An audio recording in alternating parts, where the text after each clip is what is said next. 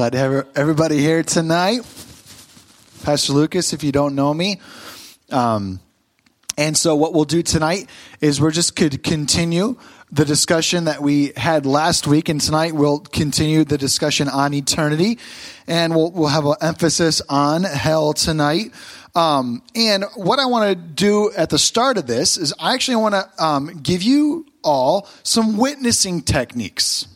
And these will be witnessing techniques specifically for people who doubt the idea of God or deny God, totally deny God, doubt the idea of God, maybe an, an atheist, an agnostic in nature, somebody that maybe there's a family member that you've been trying to witness to, and you're struggling to convince them that this thing called church is important, that there is an eternity, that there's an afterlife, um, and and and they're they don't believe it or they doubt it, they deny it, they're struggling. So I want to give you a few witnessing techniques, okay? And these are so because because as you study eternity, two things will happen. You'll either get saved, and then, if you are saved, you'll then get a heart and a desire for others to get saved. Okay? So that's why I want to give you some witnessing techniques. And these witnessing techniques that I want to give you are um, uh, some of the best I've come around,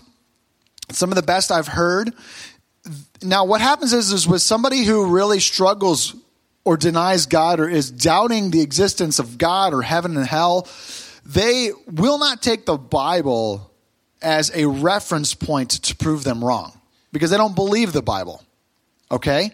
So you can't use the Bible to win them because they don't believe the Bible. Now, once they believe, all their answers will be found in the Bible. They'll then believe the Bible. So, how do you win them over if they don't believe and they doubt and they deny? Well, I got some witnessing techniques, so maybe you can take some notes. And I've got titles for these witnessing techniques, so maybe you could just jot down the title. You might remember them because they're pretty catchy, and and and I think you'll like them. So one of the things is that this witnessing technique technique is called the first one is called justice is a good thing, and you can prove it to them by saying this: that you're okay with a human judge sentencing someone to death for a crime they've committed. You're okay with a human judge sentencing somebody behind bars for 20 life sentences. You're okay with that. See, you truly do believe in justice. God is a perfect judge, and he sentences to people to eternal destinations, but his judgments are absolutely perfect. So they, they do believe in judge justice, and they do believe in a idea of a good judge, and they do believe in law and order. So there's one way to witness to, to them. Another way is um, sometimes I call this one. I don't know why I call it this, but just in my mind, this is what I call it. Doesn't matter if you don't know the law. This one's called Doesn't Matter If You Don't Know the Law. Um, you are probably certain there's a 100% chance that every that you do not know all the laws of this world. Can I get agreement on that? As a matter of fact, to understand all the laws, you've got to go to law school. And many people struggle because it's so difficult to learn all the laws to become a good lawyer. But you do not know all the laws. Now, are you judged personally based upon your knowledge of the law, or are you judged by how you followed the law, whether you knew it or not? You're judged based upon the law, whether you knew it or not. Oh, officer, I didn't know it was a 50 miles, it was a 50 mile per hour speed limit. I was going 75. He, what's he going to say? Oh, no, he's going to give you a ticket. And maybe you've been there. You didn't know. I didn't know the law. I didn't know that it was against the law. I didn't know that it was against the law. You see, and when people will come face to face with God, what are they going to say? I didn't know that was the law. I didn't know that was written in the book. And God's going to say it was written out for you to know and read and understand. Whether you know it or not, I judge you based upon my written law, the word of God. Okay? You see? See how this, this witnessing technique works? This next one is called the greater the person you sin against, the greater the punishment. If my neighbor has a bee buzzing around in her grass and I step on that bee and I kill it, is there any punishment for me for killing a bee? No. What if my neighbor's dog is really annoying me and I take out my 9 millimeter and I shoot it and I kill it? Is there a punishment for that? What if I killed my neighbor? Is there a greater punishment for killing my neighbor than her dog?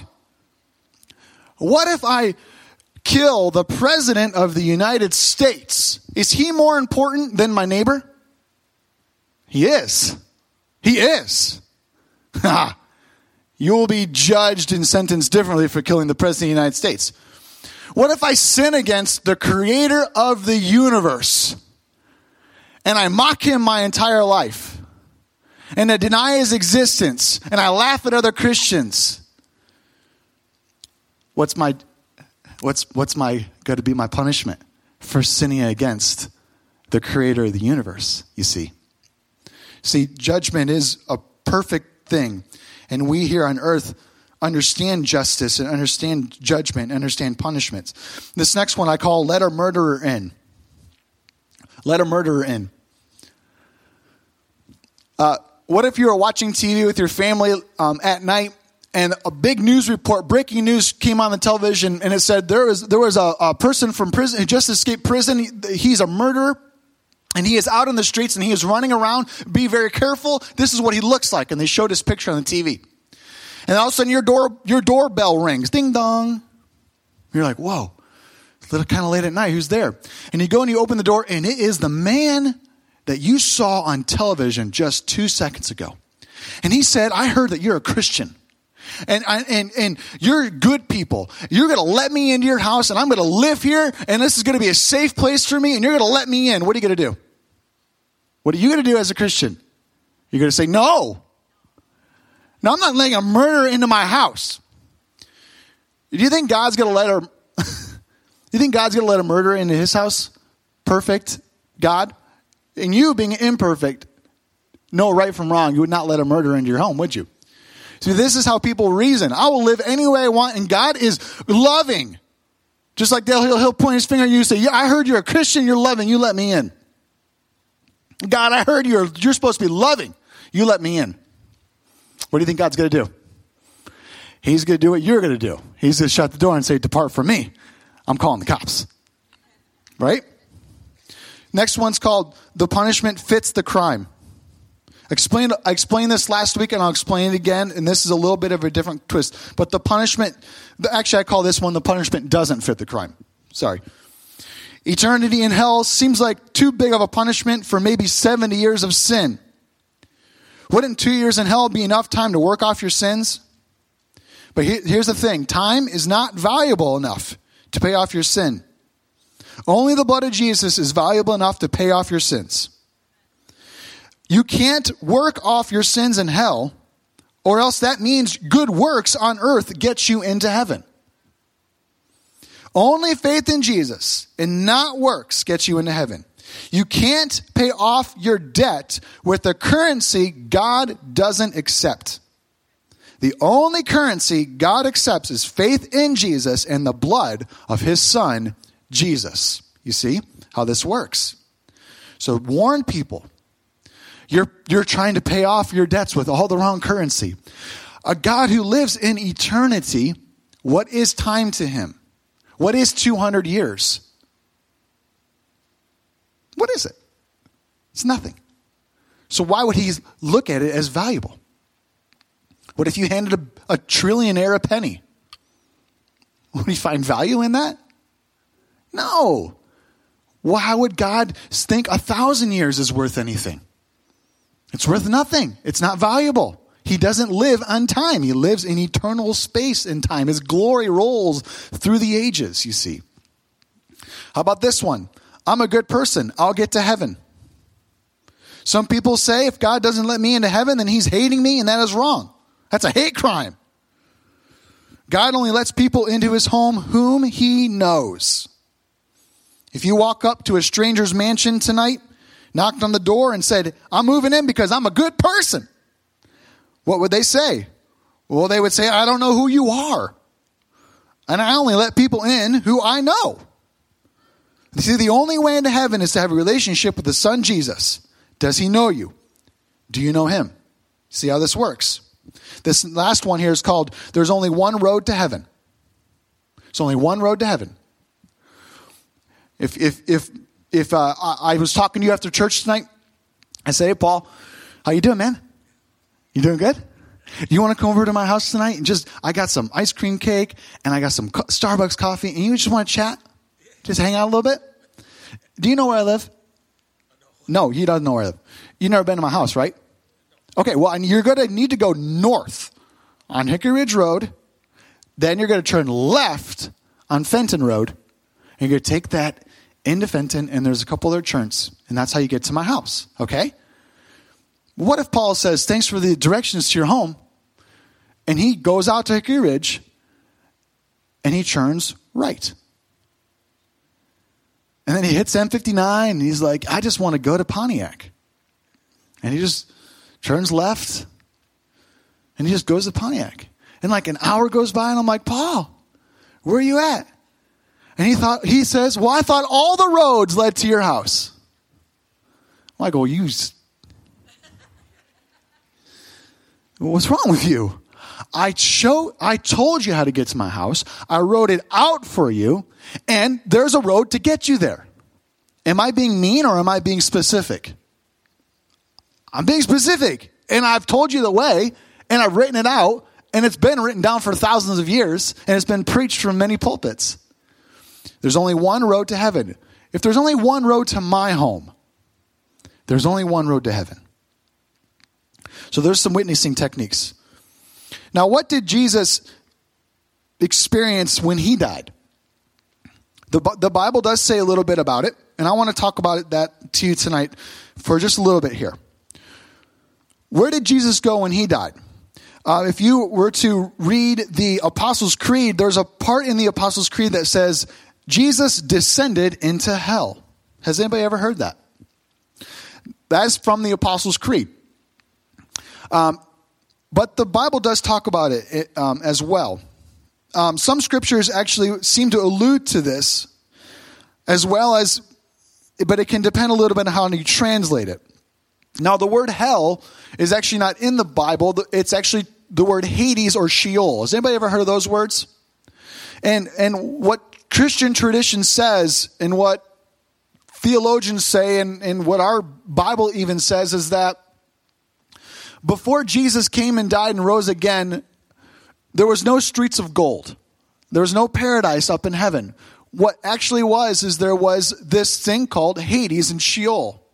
And you'll hear about it when you read in the Bible in Luke, um, when the rich man and Lazarus, there's a discussion between the rich man and Lazarus. And the Bible says that the, the, the rich man goes to Hades, but the Lazarus also goes to Hades or Sheol. That's actually what the word of God says in the Greek it says the same place.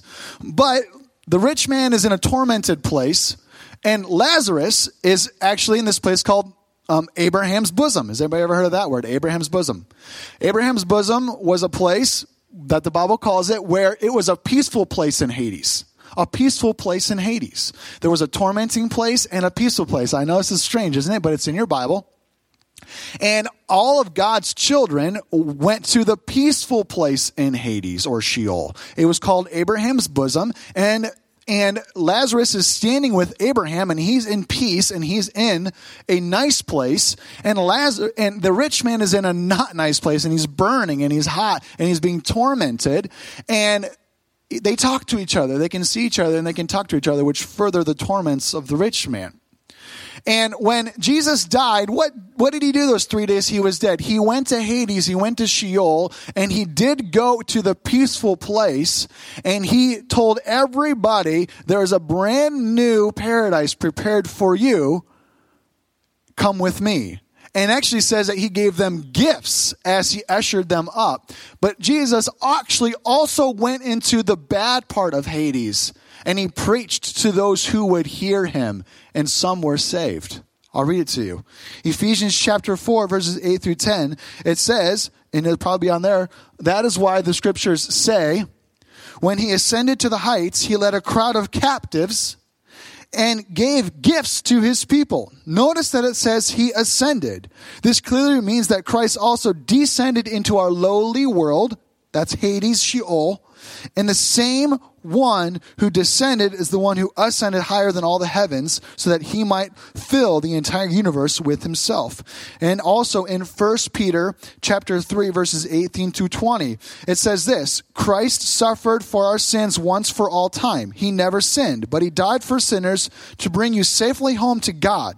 He suffered physical death, but he was raised to life in the spirit. So he went and preached to the spirits in prison those who disobeyed God long ago when God waited patiently while Noah was building the, his boat. Only eight people were saved from drowning in that terrible flood. So he's telling you what Jesus did those three days he was dead. He went through Hades and he went through Sheol and he saved as many as he could that would hear his message. Of course, some were so hard hearted and denied him. And then also, he ushered all those that were in Abraham's bosom up into paradise and he gave them gifts as they went up. Isn't that wonderful? So that's what Jesus did those three days he was dead. Um, and so that's kind of how you can explain it. And so the idea of, of hell is, is different now than what we. So Jesus, he when he rose from the dead, he ushered in entrance to the Father. And so he brought up people closer to the Father that were in Abraham's bosom. Okay? And and they were the so the first person into actual heavenly paradise with streets of gold was the thief on the cross. The first person into Abraham's bosom or the peaceful place of Sheol was Abel. Cain murdered Abel. And so Abel is in heaven, heaven, the place that we're going to be. And then after all this is said and done, there's going to be a brand new earth. And that place with streets of gold, we won't be for eternity. We're actually going to be on the earth, a brand new earth for eternity. It'll be a different place than where Jesus is currently at right now. So things will change again for us, okay? Some of we might some of you might not even ever get to the streets of gold. The rapture may happen, okay? So then you'll never die. That'd be weird, wouldn't it? Okay. I want to um, introduce this idea here. Um, I want to I want to just talk about the three kingdoms that exist right now. There's God's kingdom, there's devil's kingdom, and then there's an earthly kingdom. And they are extremely similar. And this is on purpose because the devil mirrors his kingdom after God's kingdom because he doesn't know any other way. He's not a creator. He can't create any he can't create. He can only he can only do a shadow of what God has done. So the devil's kingdom is set up very similar to God's kingdom. In our earthly kingdom, the earth we live in, the way that we rule and reign on this earth is very similar to heaven. And that's because we were created by God and it's in us. It's in us, okay? Now let's talk about these three kingdoms real quickly here. Now, they're similar. And what do I mean by that? They are similar because there's rules for all three kingdoms, there's ranks, and there's consequences for mistakes. Do you think a demon can rebel against Lucifer? Or do you think he'd be punished if he ever said a word about negative to him or rebe- in a rebellion to him? He'd be punished. He'd be punished, you see. There's rules, ranks, and consequences for mistakes in all three kingdoms. Hell gives out punishments based on the life you lived on earth. Different levels of punishment. There's degrees of punishment based upon the life you lived heaven gives out crowns and rewards based upon the life you lived. Not all will give, be given the same reward as uh, uh, in heaven, but your reward will still be perfect for you and you'll be happy with it. You'll want to be jealous of somebody else's reward. And here on earth, you will be rewarded or punished based upon the choices you have made. And God has put this in our hearts. Okay? Now, I'll prove it to you. God's kingdom. Jesus says that James and John can't sit at his right hand unless they're willing to drink from this cup, which tells us your rewards in heaven are different and unique based upon the life you've lived on earth. Oh, can my son sit on your right and your left hand as you rule and reign forever, Jesus? Well, what does Jesus tell them? Can they drink from the cup that I'm about to drink of? Can they suffer like I'm going to suffer? Can, can, can they be patient and humble like I'm patient and humble? If they can, there's obviously special saints around him. There's the 70, right? How do they get there? They're being rewarded for the life they lived on this earth, okay? And so that's how God's kingdom works. Jesus, and also in the Bible, Jesus shares a parable about the talents, and he gave different talents to different people and rewarded them differently based upon the decisions they made. Then there's the devil's kingdom. There's a hierarchy and a ranking in the devil's kingdom. There are degrees of punishment, but none are tolerable. Now we have the earthly kingdom. We on this earth, we have order, law, rulers, leaders, checks and balances because we were created by God and He put these within us. They're from Him. Okay. I want to show you now a, a video. Um, it's actually it's like a 20 minute video um, of a story. This is a man sharing his story of, of dying. His name is Howard Storm. He's still alive today. He lives in Ohio. Uh, during the, his life, he was an avowed atheist, a militant atheist. He was a studio arts professor at Northern Kentucky University for more than 20 years. But today, after his near death experience, he's actually an ordained minister and a pastor at uh, Zion United Church of Christ in Cincinnati, Ohio. So, one of the reasons I want to show you this story is because this is a man who went from one way of thinking and living his life to a completely different way of thinking and living his life because of what he experienced after death. And I love that he is a committed, strong Christian. He's a pastor. So, which tells me he experienced something, didn't he? He experienced something that changed his life forever. He's not wishy washy. I've heard him tell this story in numerous different forums, lots of times, and it's never changed one time. He always cries at the same part. He always tells it the exact same way, which tells me he's telling the truth, and his life shows that he's that he's a truth teller. His life proves it by his fruit, okay? So I want you to watch his story of Howard Storm from an atheist to a pastor, how he died and what he experienced after death and and and, and how everything has has gone for him. But this is what I want you to do as you watch the video.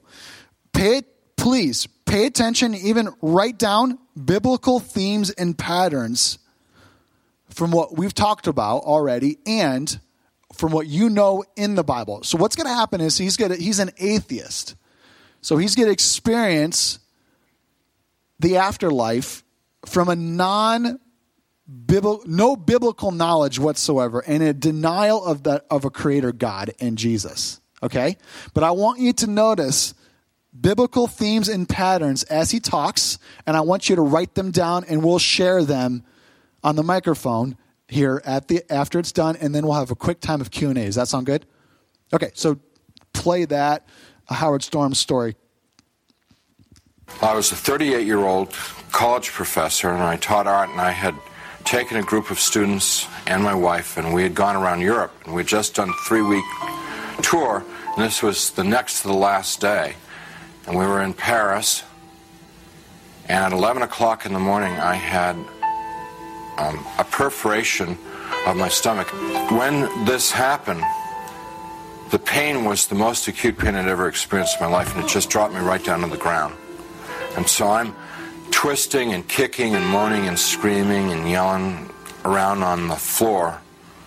And my wife called an emergency, called the desk, and they called an emergency service. A doctor came and he called an ambulance because he knew what was wrong, and they took me about eight miles across town to the public hospital, to the General Hospital of Paris, where I was taken into emergency, examined by two more doctors who knew exactly what was wrong with me, and then they took me away to the surgery hospital, which was a couple blocks away and I was parked there because there wasn't any surgeon available to do the surgery. And so there I lay for um, eight to ten hours in that hospital with no medication, no examination, no attention whatsoever, awaiting a surgeon to come to give me this operation that was critical.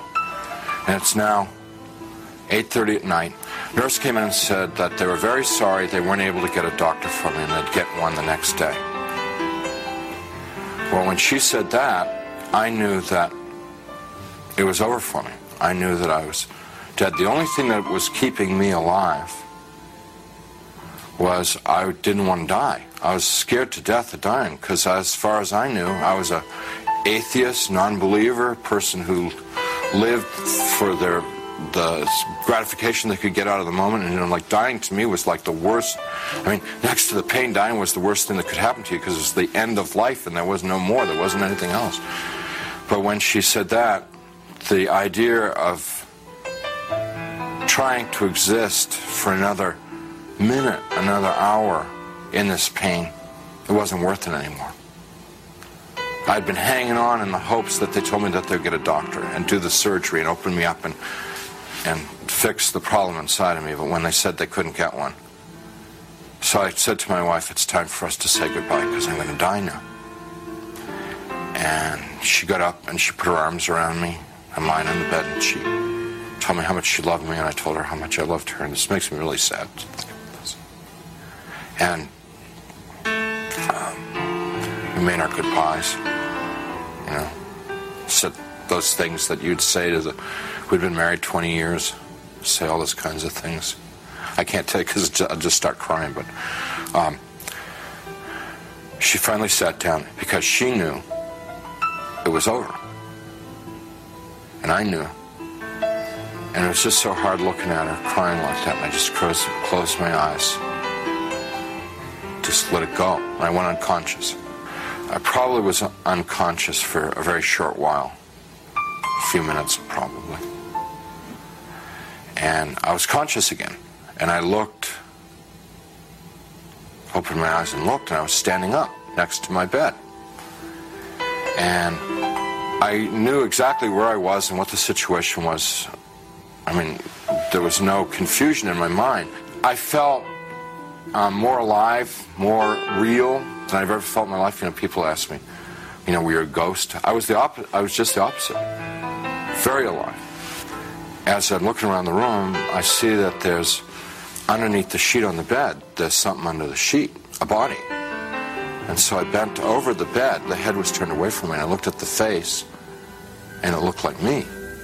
But that wasn't possible because I was standing there. I'm alive. I'm great. You know, I mean, I'm more than great. I'm like, you know. And so I tried to talk to my wife. Can't you hear me? And can't you hear me? You know, she couldn't hear me or That's see not me. me. But I thought What's going on that she here? just was ignoring me. So I got very angry at her for ignoring me, for not paying attention to me. And I'm screaming and yelling at her, what's going on here? Why, why is this body in the bed that looks like me and how to get there and stuff like that. And I had a sneaking suspicion that the body in the bed was me. But I didn't want to think about that because that was too scary. So I'm getting really agitated and upset because this is all too weird. You know, this can't be happening. It's impossible. I've got a hospital gown on, and it's like really, everything's really real. And I hear people calling me outside the room, and they're saying to me in soft, gentle voices, Howard, you got to come with us now. Come quickly. Come out here.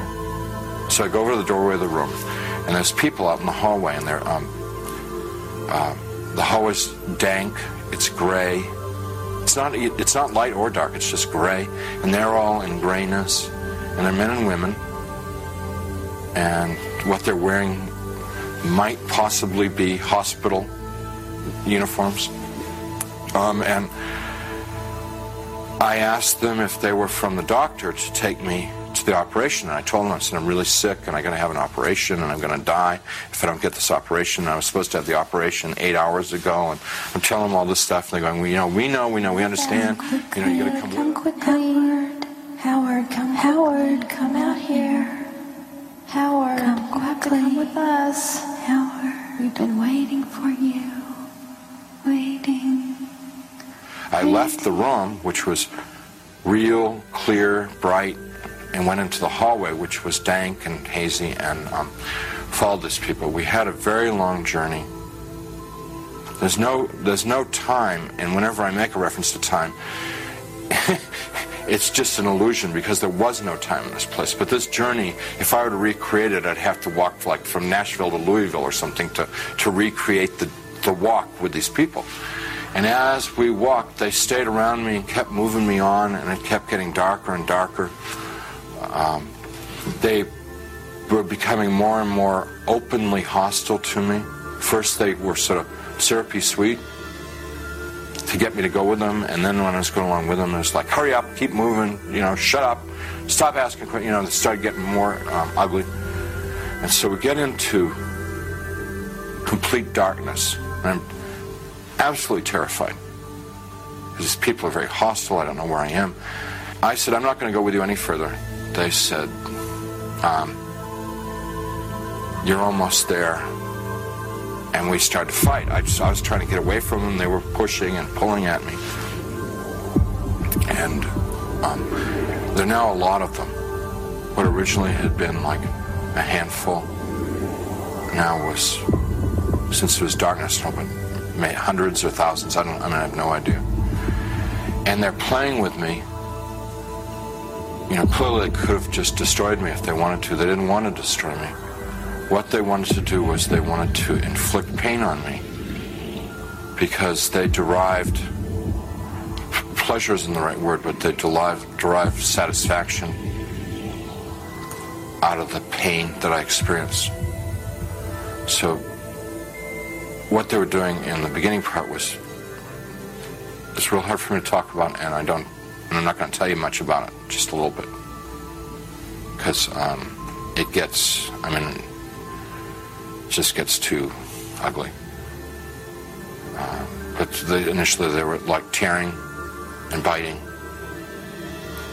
um, tearing with their fingernails, scratching, gouging, ripping, and then uh, biting.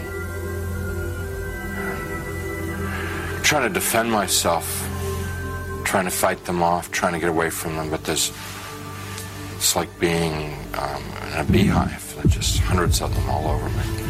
And I eventually was just laying on the ground there, all ripped up, um, pain everywhere, inside, outside. And even harder to bear than the physical pain was the emotional pain of what had just happened to me. The utter degradation that I just experienced. You know, I never once felt that it was um, unjust or wrong. I heard my voice. It wasn't somebody else's voice. It wasn't the voice of God or anything. It was my voice. And I heard it speak, but I didn't speak it. So whether it's the voice of my conscience or I don't know what it was. It was just, but I distinctly heard my voice say, pray to God. And so I thought to myself, I don't believe in God. Pray to God. And I'm thinking, even if I could pray, I don't know how to pray anymore. I haven't prayed. And at that time, I probably hadn't prayed in 22, 23 years. So, and so I'm thinking, like, when, when, when I was a child and we said prayers in Sunday school and we said prayers in church and what did we say? And I'm trying to think of the, I'm trying to think of it because the, to me, to pray was to recite something that I'd learned. That's what it, that's what I thought a prayer was then. So I'm, let's see, the Lord is my shepherd. Um, give us this day our daily bread.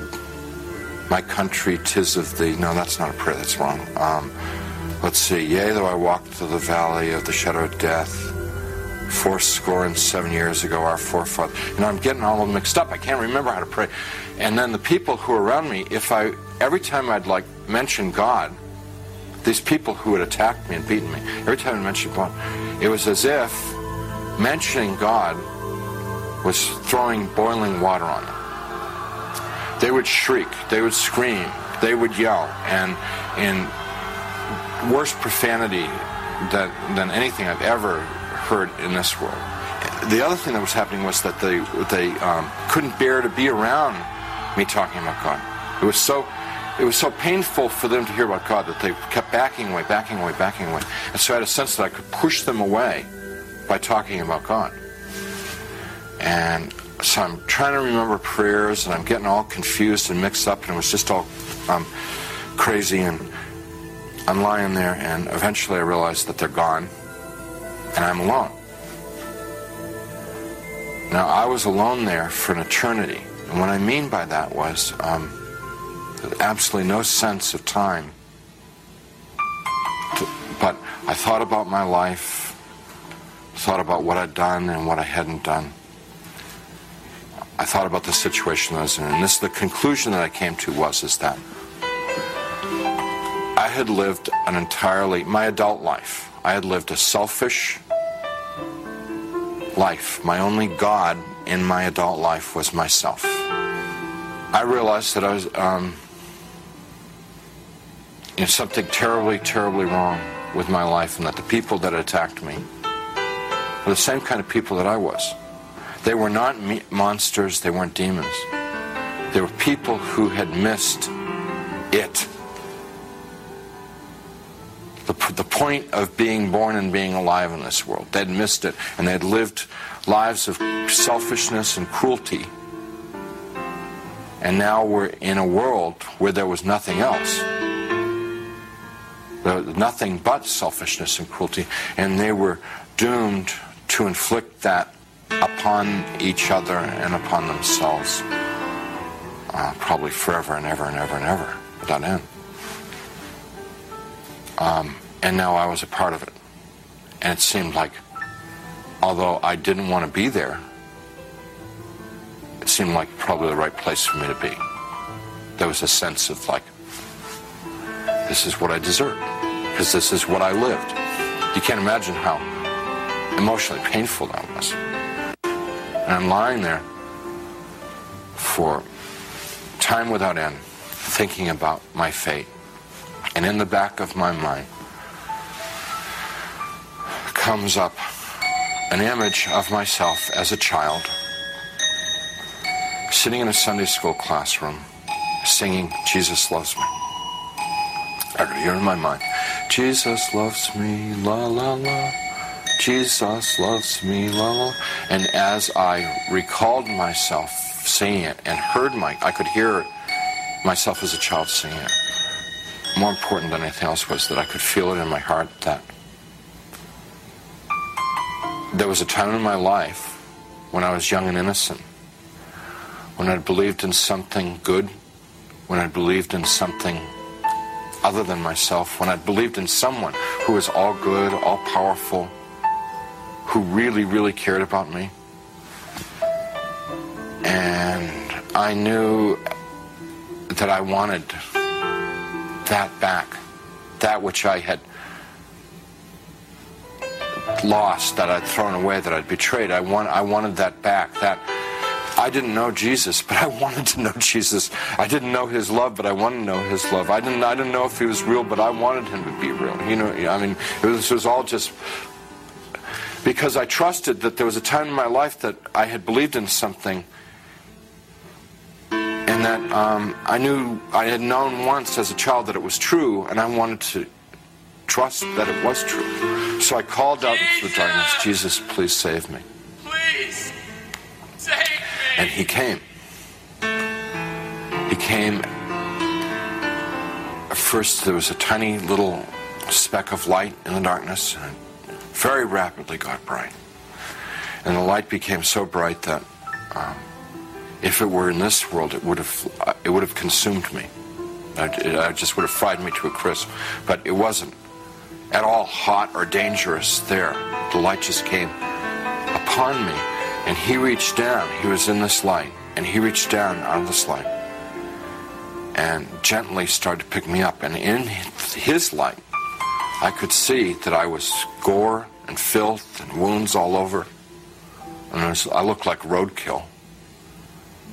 And he's gently putting his hands underneath me and, and very tenderly picking me up. And as he's touching me, everything just goes away. All the wounds, all the pain, all the dirt, just uh, it just kind of like um, evaporated away. And I'm like whole and healed. And inside, uh, just filled with His love, which I wish I could be more articulate about. It's so frustrating not being able to tell people about it because you know it's the best thing that ever happened to me in my life. I mean, it's it's like the it's the everything. You know, it's the all of, of life is to know that love, and you know I get to it and I just can't describe it. I can't convey it to you. So he's holding me and embracing me, rubbing my back like a father would his son, like a mother would her daughter, just gently rubbing my back, and I'm bawling like a baby out of happiness. I mean, like the the, the release, the, you know, having been lost and now been found, having been dead and now brought back to life, you know. And he's carrying me out of there. Up we just go. Out, gone.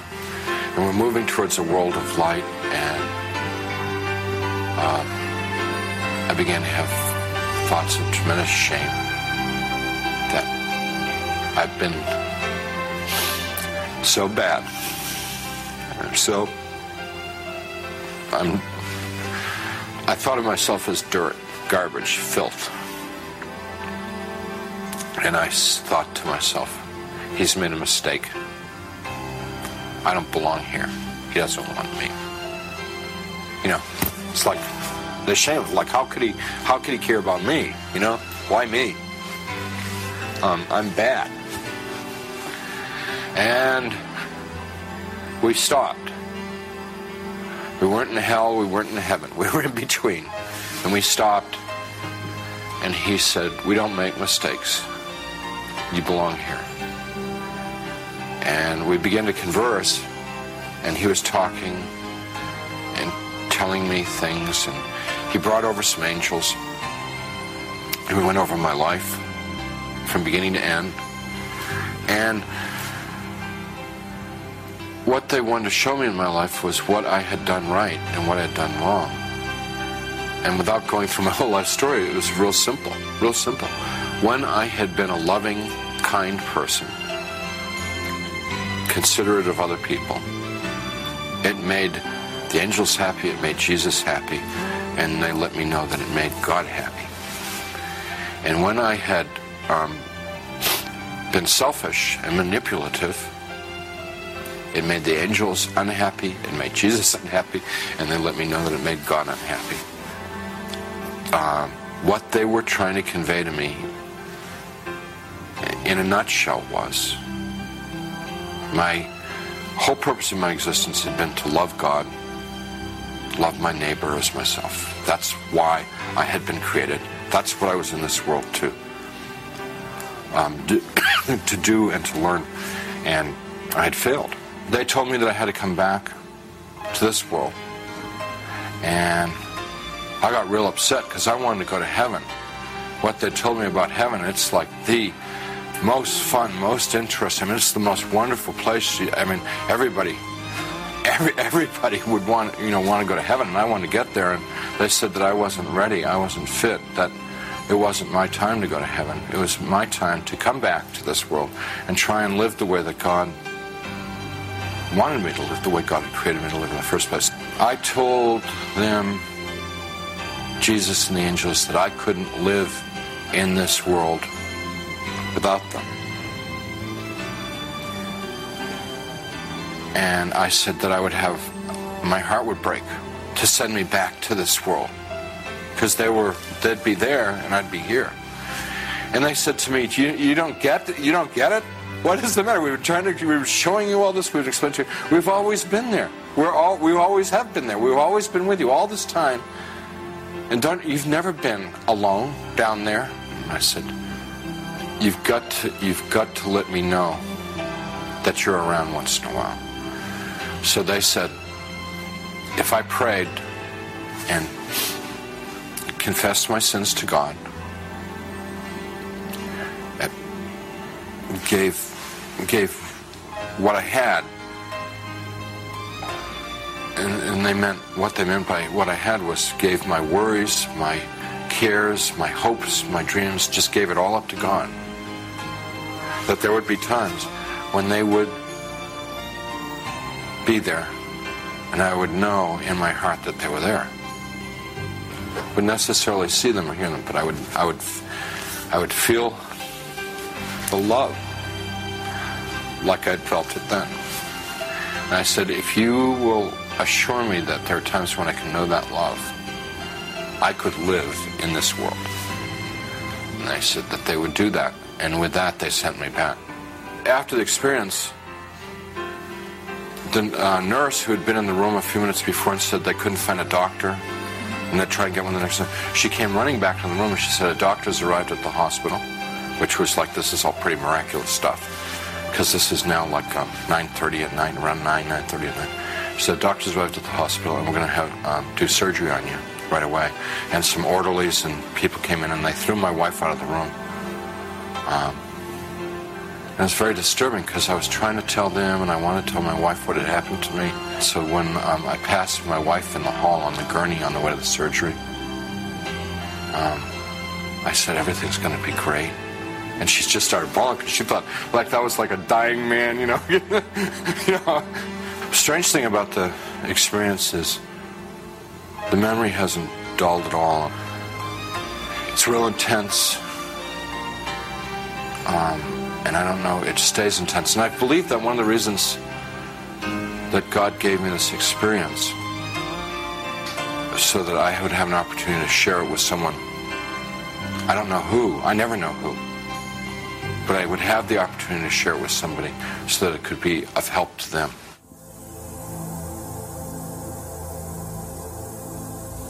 All right, that's pretty good stuff, isn't it?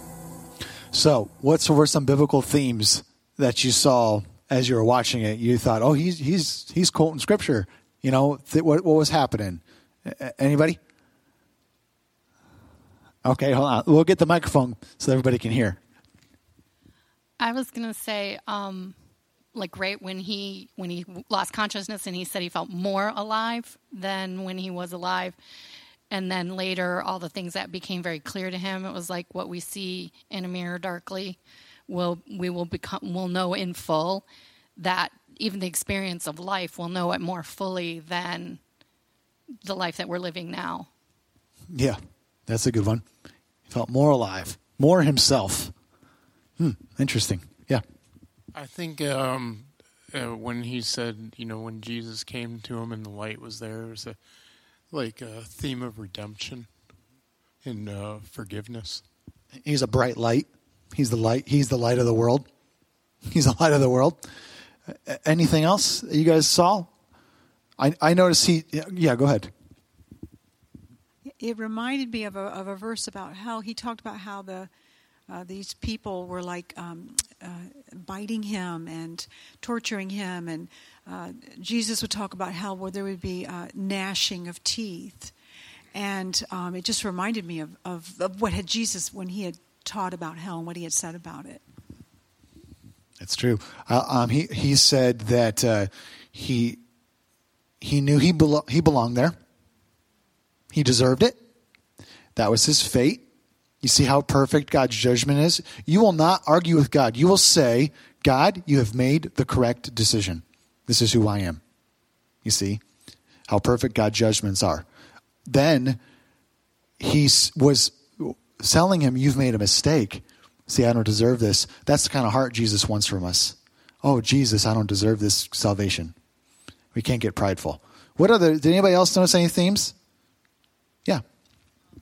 About when he they, he said that he could feel the angels, he could feel Jesus because he's always with us. Uh, yes. And also, he had a sense of eternity. He said, I, I walked forever. There was no time. I laid there forever. I laid there for eternity. Time, time stops, it ceases to exist. One minute might as well be a million years. It doesn't really matter. You see, he, what he says, he was there for eternity. You know? So, anyway, uh, any other themes that you saw or heard him say something you felt like, oh, that, that's biblical or that's, that feels like something in the Bible? My beautiful wife. Hold on. Um, James two nineteen. It says, "You believe that God is one, and you do well. Even the demons believe and shudder." So, when he was talking about how he was trying to come up with prayers and things in that moment, whenever he would mention God, how they would shudder and scream and um, push back. And so that's just the power of who He is. Yeah, the power of prayer, the power of just the name of God or the name of Jesus, right? It's powerful, isn't it? So, you have another one? Yeah, awesome. Was taking notes here. You know, I thought it was so remarkable that he experienced that memory of a child when he was a child. And that song, Jesus Loves Me, This I Know. And it reminded me of Paul, who wrote, I think it's in Romans, um, all men are without excuse. And even the most simplest thing, God in His mercy and grace, will bring a revelation of His love, His mercy, His salvation into our lives, even as a child. So if a child has been exposed to the gospel and they turn their back on the Lord and they never open their heart up again to the gospel, that moment in, in that person's life as a child will have been there without excuse. They were told about Jesus, they knew he was real. And, and he said, as a child, he believed. And he so desperately wanted a faith like a child again. And you can't enter the kingdom of God unless you have childlike faith. And Jesus says, heaven is full of such as these, these children. Children who have faith like a child. Also, when he was there, he was himself. His, his thoughts were his thoughts. His life back on earth was, he knew who he was. He thought of his family, right? I thought of my wife. I thought of all the mistakes I had made, what I should have done differently. I thought of all of it. And that's what the rich man and Lazarus had the same conversation. The rich man says he knew who his family was. Could you send somebody to my family? Could you write, could you send somebody back from the dead to tell my family not to come here? Please. You see, you are who you are. You remember your life. You you're just you're you're it's it's wild stuff, isn't it? Okay, so all these biblical themes throughout. Um, we've got a few minutes, just a few minutes. Honestly, we don't have much time, but I, I would love to answer questions if I can, or if you've got questions, um, go ahead and ask them. If we don't get to you, you can you can email me or Facebook me um, your questions, and I can try to answer you throughout the week if you want to do that. But does does anybody have any questions here with the last few minutes that we have left this evening? Any questions at all? Okay, we've got a brave one here. Let's do this. It's kind of scary to have a question, but go ahead. I just wonder why uh, Jesus let him out. I mean, doesn't everybody want out? Wouldn't everybody call on Jesus? I can't see being there and not call on Jesus. But Jesus let him out. So that's an interesting question. I can't. He says, I can't imagine anybody down there not calling on Jesus. Well, that's a that's a false assumption, because people hate Jesus, and who you are is who you are. You you hate and despise God in this life. You will hate and despise God even in the next life and more so. Actually, when the Bible says that in hell there's there's weeping and gnashing of teeth, this idea of gnashing of teeth is not a gnashing of pain and a gritting of the of the jaw because you're in pain. It's actually anger and hatred toward Jesus. That's what, how that gnashing is translated. When they stoned Stephen, it says they gnashed their teeth at him. And she says that in the Bible. That is a hellish way of living your life. They're very angry and they're gnashing and they're hostile. That's who's in hell. Nobody's in hell calling on Jesus. They're angry at Jesus. Trust me. Another question. Hold on.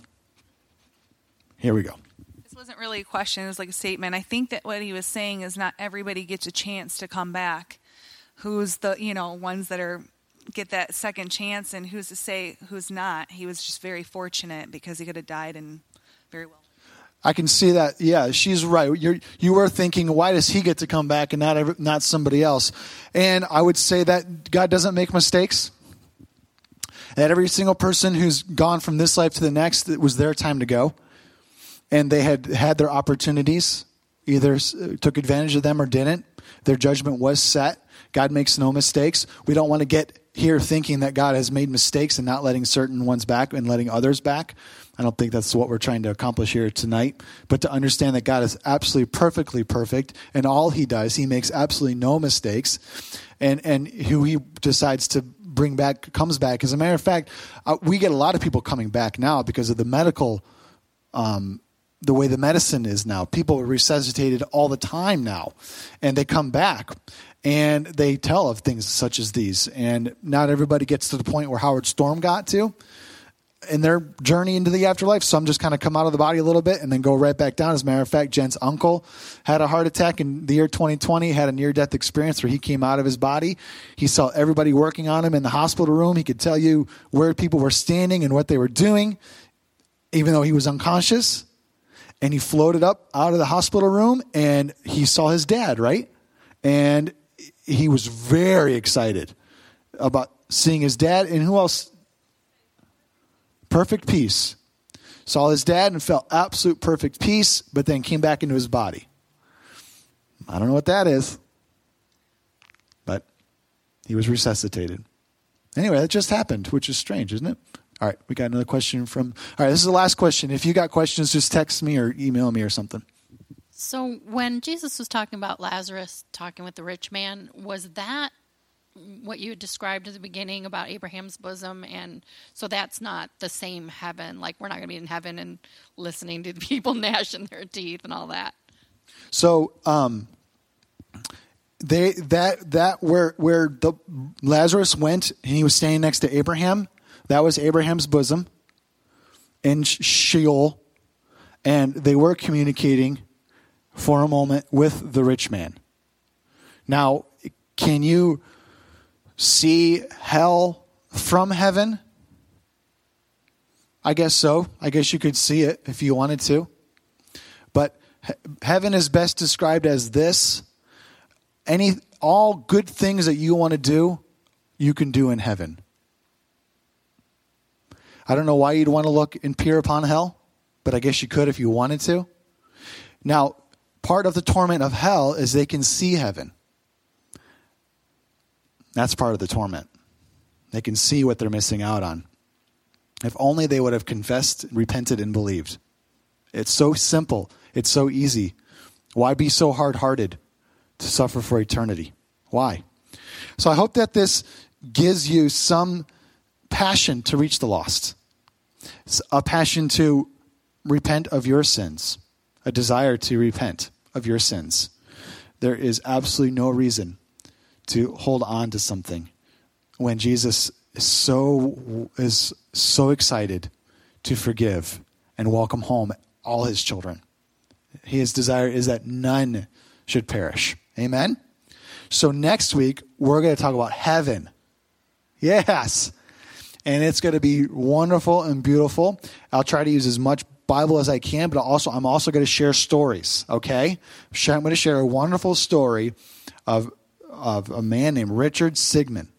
His wonderful story, okay? It's going to be great next week, and we'll share a lot of other stuff as well. All right, you're dismissed. See you later. Have a great night.